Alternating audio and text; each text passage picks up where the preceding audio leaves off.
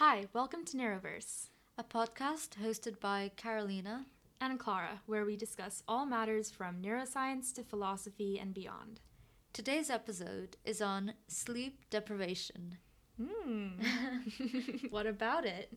So, um, we'll be looking at whether sleep is required for survival and I guess what is the consequence of sleep deprivation.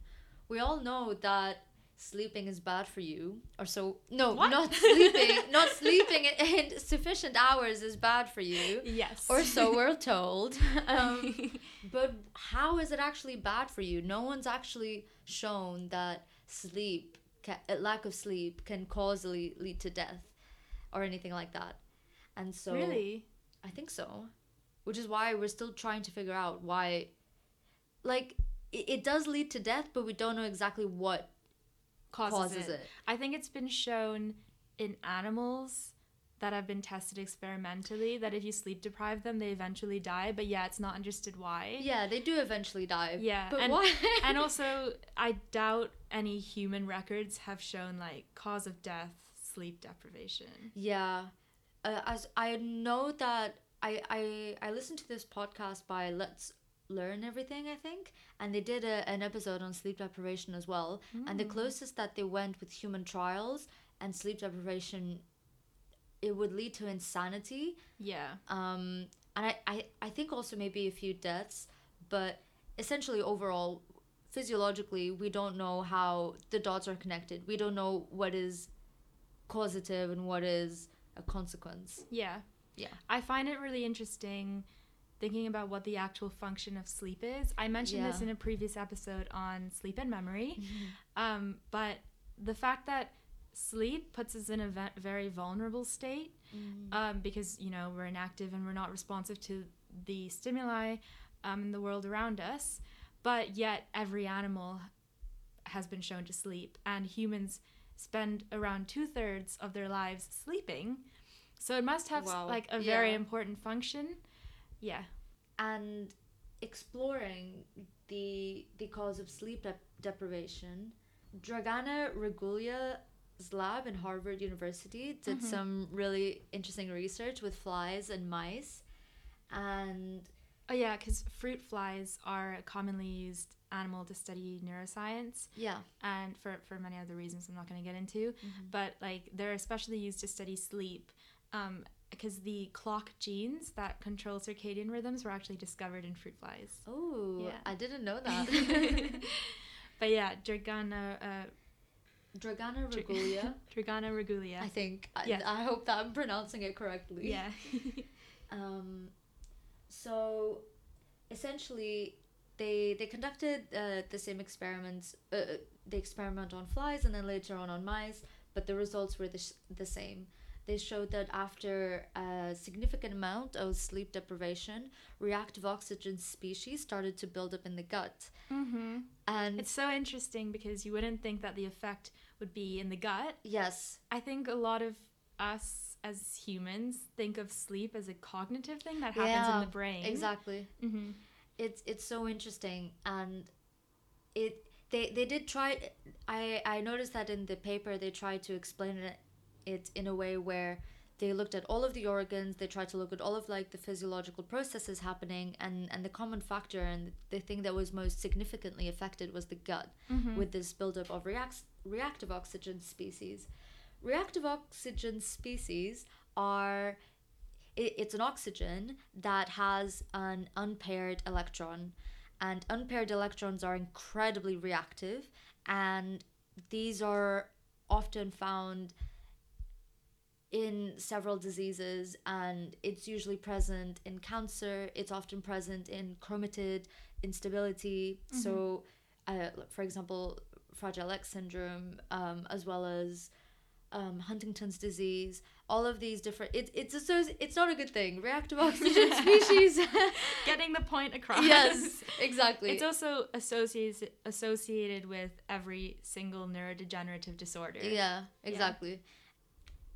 So the fact that there is a massive buildup of reactive oxygen species in the gut um, led them to then try and answer the question: Well, is this a product of the sleep deprivation or is this a consequence? No, sorry, a, a, a causing A cause. a cause of death due to the sleep deprivation. right? so is the buildup of reactive Reactive. is the buildup of reactive oxygen species in the gut responsible for the death yeah. that is caused by sleep, deprivation? Yeah. Is it the thing that links the two? yes. Yeah. They were trying to determine whether it's a cause or a consequence. Yes. Simply put. yeah, sleep loss um, alters and dysregulates a lot of um, redox states and lots of sleep regulating neurons in in the brain. So, in order to keep the flies or the mice sleep deprived, they used um, thermoregulation and thermogenetic stimulation of different neurons, which get activated or deactivated due to temperature. Ooh. Yeah. That's so interesting because I was just listening to a podcast about uh, sleep with Matthew Walker, who wrote the book "Why Why We Sleep." I think it's called, Yeah. which I have to confess I haven't read, so I feel like I'm not qualified to talk about sleep. But but anyways, I listened to a podcast, Yes. and he was saying how temperature regulates sleep more than anything else does. So Including light. exactly uh, specifically light um, so the reason that humans tend to wake up at dawn at dawn? Yeah, Yeah. at dawn is because it's at the point just when the temperature begins to rise which is actually before the sunrise Mm. and yeah and how um, he said we need to cool we need to warm up in order to cool down in order to fall asleep. And then to stay asleep we need to stay cool. And to wake up we need to warm up. Yes. It's it makes sense and it's so interesting, but it feels at the same time so counterintuitive. I feel like we have this idea about light and darkness and so going back to these genes, um, they tested um, this cation channel called TRPA1, which is activated by heat. So at 21 degrees Celsius, this cation channel is closed, but once the temperature rises above this point, um, it opens. And at 29 degrees, they they are open, and it causes the neurons to be stimulated. And this was what was used to keep the mice and the flies awake for several days so by keeping them warm by keeping them warm. wow Yeah. i thought that they usually do sleep deprivation experiments by like constantly aggravating the animals Yeah, I so don't like know. with flies they like constantly move the test tubes that they're kept in so that they every time they're about to fall asleep they're being hit by Yeah, I'm- which is so horrible It is really it's horrible. a really not a nice thing to study but I- so i have read the paper and but i, I didn't read it in depth and I, I was thinking could a potential mechanism as to why sleep altered reactive oxygen species in the gut be because one major function of sleep is to activate uh, the parasympathetic part of the autonomic nervous system. So, the autonomic nervous system is the nervous system that is responsible for involuntary action or involuntary mechanisms. And um, the parasympathetic system is the one that is responsible for rest and digest, it's known as. Mm. And so, whereas the sympathetic is more like arousal and stimulation. So, during sleep, your parasympathetic system is activated, and this has a major role in digestion Ah. by stimulating the production of enzymes needed for digestion. Mhm. So, perhaps if you don't get sleep, you're not having enough of this um, parasympathetic activation of digestion, and by altering the enzyme composition in the gut, maybe Mhm. this is linked to the buildup of reactive oxygen species.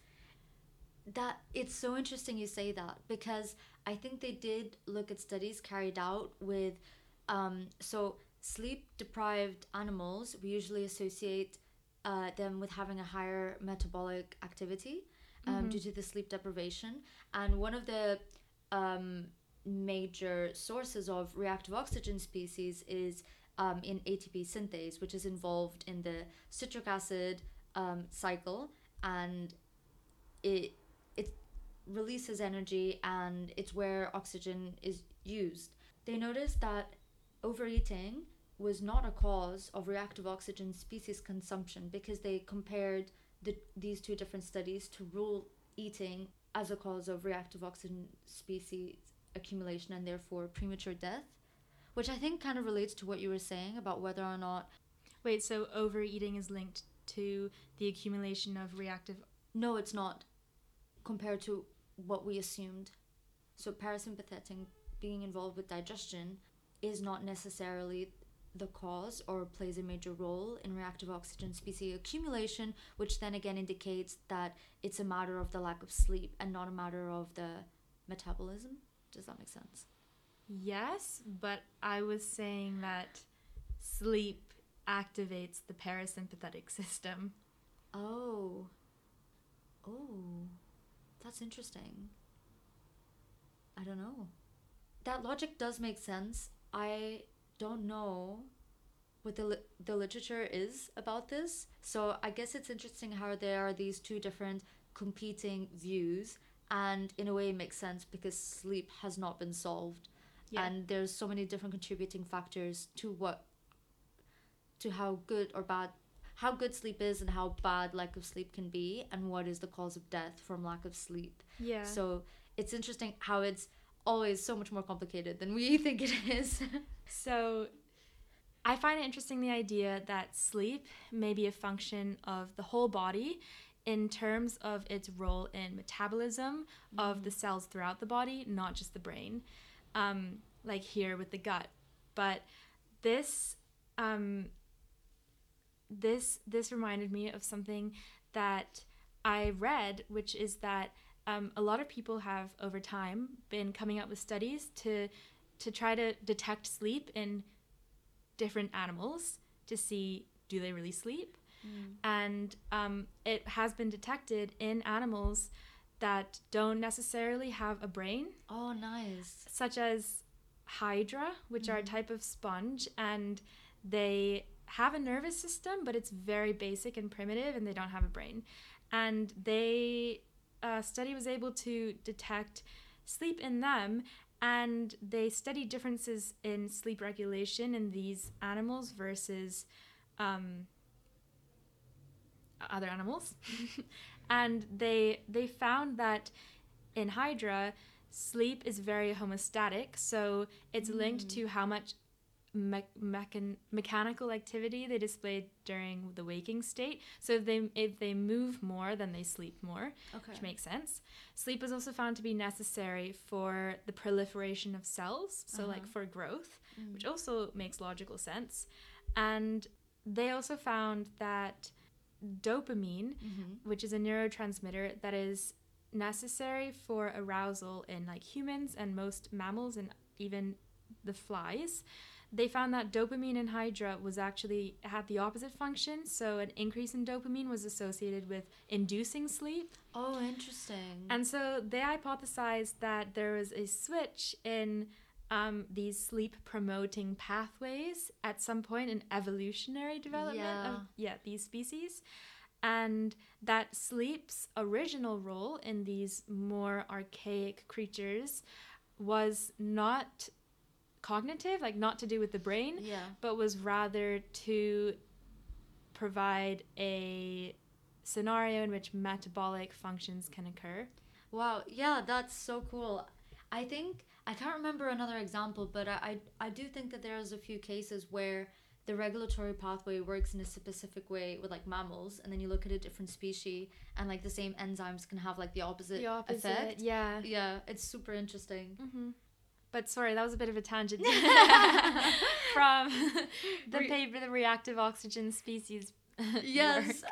No, no, no. It was so interesting. I just wanted to uh, say a, a couple more things about the reactive oxygen species. Yeah, definitely. And so uh, they then went on to figure out whether whether the lack of sleep itself again was the cause of death or whether once again it was the reactive oxygen species. So what they did was they added antioxidants and antioxidant enzymes Ah, yes. to see what effect it would have and whether it would allow the animals to uh, have a longer lifespan, including the lack of sleep. And they did that and it worked. So these animals, they, um, even sleep deprived, their physiological responses re- return to a healthy level. The gut returned to a healthy level. The, the cells in the gut are very good at regenerating.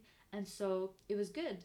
And and then they, they did further experiments which showed that taking antioxidants in general won't just you know magically improve your physiological state or your or your your gut state uh, these antioxidants are very contextual. So they only um, act in the way that the, you need you need them to act if there is present reactive oxygen species because what they do is they neutralize the these valence electrons. And and so just to point out that taking antioxidants for the sake of antioxidants won't like improve your lifespan or anything like that. It, it's very Oh, no. contextual. I was actually thinking that as I was, as I was doing this research. I was like, the key to life is just antioxidants. no, they only work if you already have reactive oxygen, reactive but oxygen do they species. have? They don't have negative effects if you no, don't. no, no, they don't. They don't. So, but they just it's like taking vitamins. Once you Yeah. reach your limit, like you can have more, but Yeah. it's not gonna do anything. but definitely this this is a key idea of like sleep being antioxidant Mm. and the bi-directional relationship with uh, between sleep and these biochemical reactions Mm-hmm. because like sleep is antioxidant but then i also read that oxidative stress is a trigger of sleep so basically like the need to Ah. sleep is linked to Yeah, the accumulation of this oxidative stress it, it makes sense. I think they did say that when when the uh when the animals were really sleep deprived, um, that yeah they, they would sleep and then they would regenerate and then they would have to sleep deprive them even more in order to build up that reactive oxygen species again. yeah Um, you know what? Curiously enough, is a re- is a really good um antioxidant. Ru- rooibos No, I didn't know that, but okay.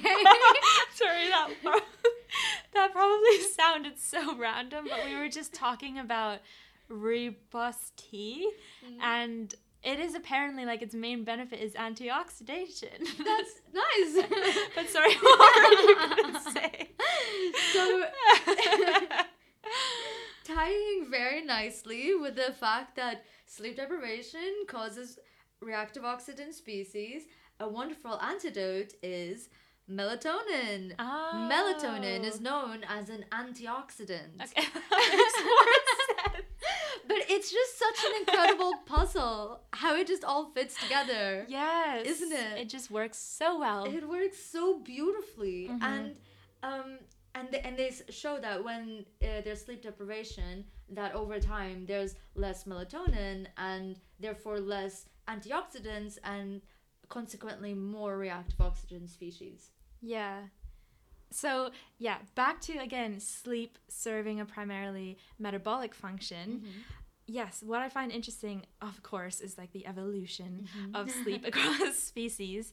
And um, first, firstly, if sleep is primarily metabolic, then where do we draw the line of plants undergo rhythms of metabolism? Like photosynthesis occurs during the day takes a break at night and also plants synthesize melatonin so maybe this functions in the same way to like alter oxidation Oh my god, maybe. Yeah. That'd be so interesting to look into. Mm-hmm.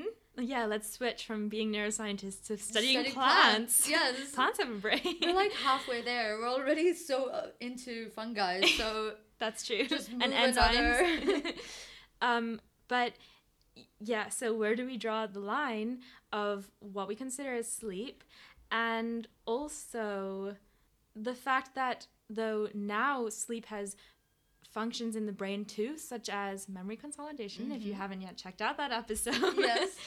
these may have evolved as like together with the evolution of a, a brain structure as part of the nervous system and i was thinking that since the brain has additional functions of interoception Mm. and top down control of some autonomic functions, which we also mentioned in the breathing episode. Yes. When you mentioned about sleep, dreaming being like top down control, but also autonomic.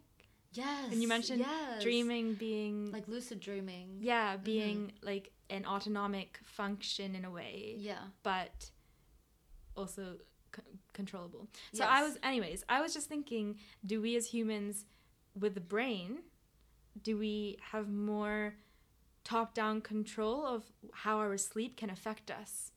Interesting. Yeah, so it's like developing this new function for sleep. Oh. Yeah.